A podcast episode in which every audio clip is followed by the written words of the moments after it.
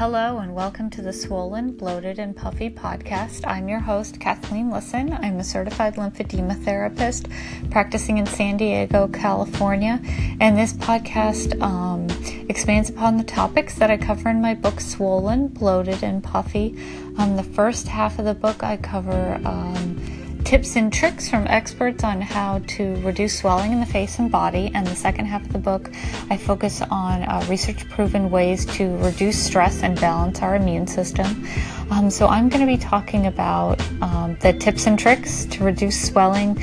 Um, that I talk about in the beginning of the book. And actually, I want to um, specifically talk about skincare um, and the need to keep our skin moisturized. So, um, we're having an interesting bout of weather here in San Diego. It's been uh, 100 degrees for two or three days in a row, and it is late October, so it's a little unusual. Um, so, what I have on now, which I mean, I know you can't see because it's a podcast, but I did, uh, I'm doing a face mask, and I usually do a face mask um, every Wednesday night, but I went a little more intense this Wednesday, um, and I have like a, a lotion uh, mask on underneath my um, fabric mask, so I'm kind of doing double duty on the mask because it's been so hot and the heat um, can really dry my skin. I found that it's really dried my skin, and I pay special attention to um, putting lotion on as well.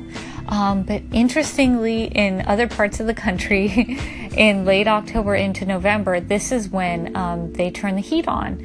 So heat um, coming in or air conditioning coming in um, to the house can be extremely drying to our skin.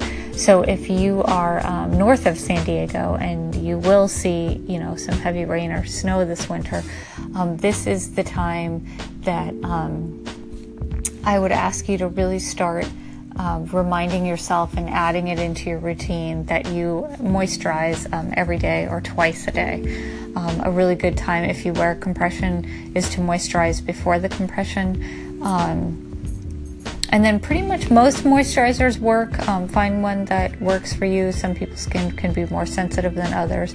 I know that there are um, additives in some moisturizers that may be estrogenic. So if you had a um, cancer that um, you're watching out for the estrogen, say you're watching out for soy, um, make sure that your um, moisturizer isn't inadvertently um, a source of estrogen in your life. Um, but other than that, definitely um, after the shower is really good. Um, and then if you dry brush, um, you can dry brush before you take a shower, and then take a shower and then moisturize afterwards, um, just to make sure that your skin is healthy, that your skin um, is not flaky or dry.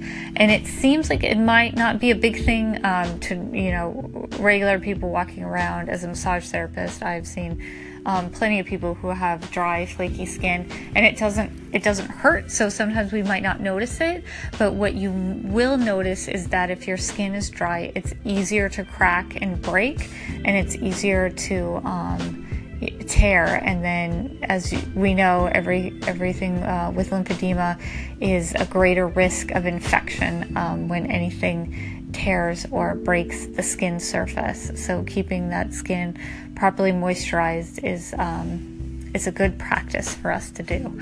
So I would invite you to um, grab your moisturizer and um, keep your skin well hydrated this fall and winter. Thank you so much. Bye bye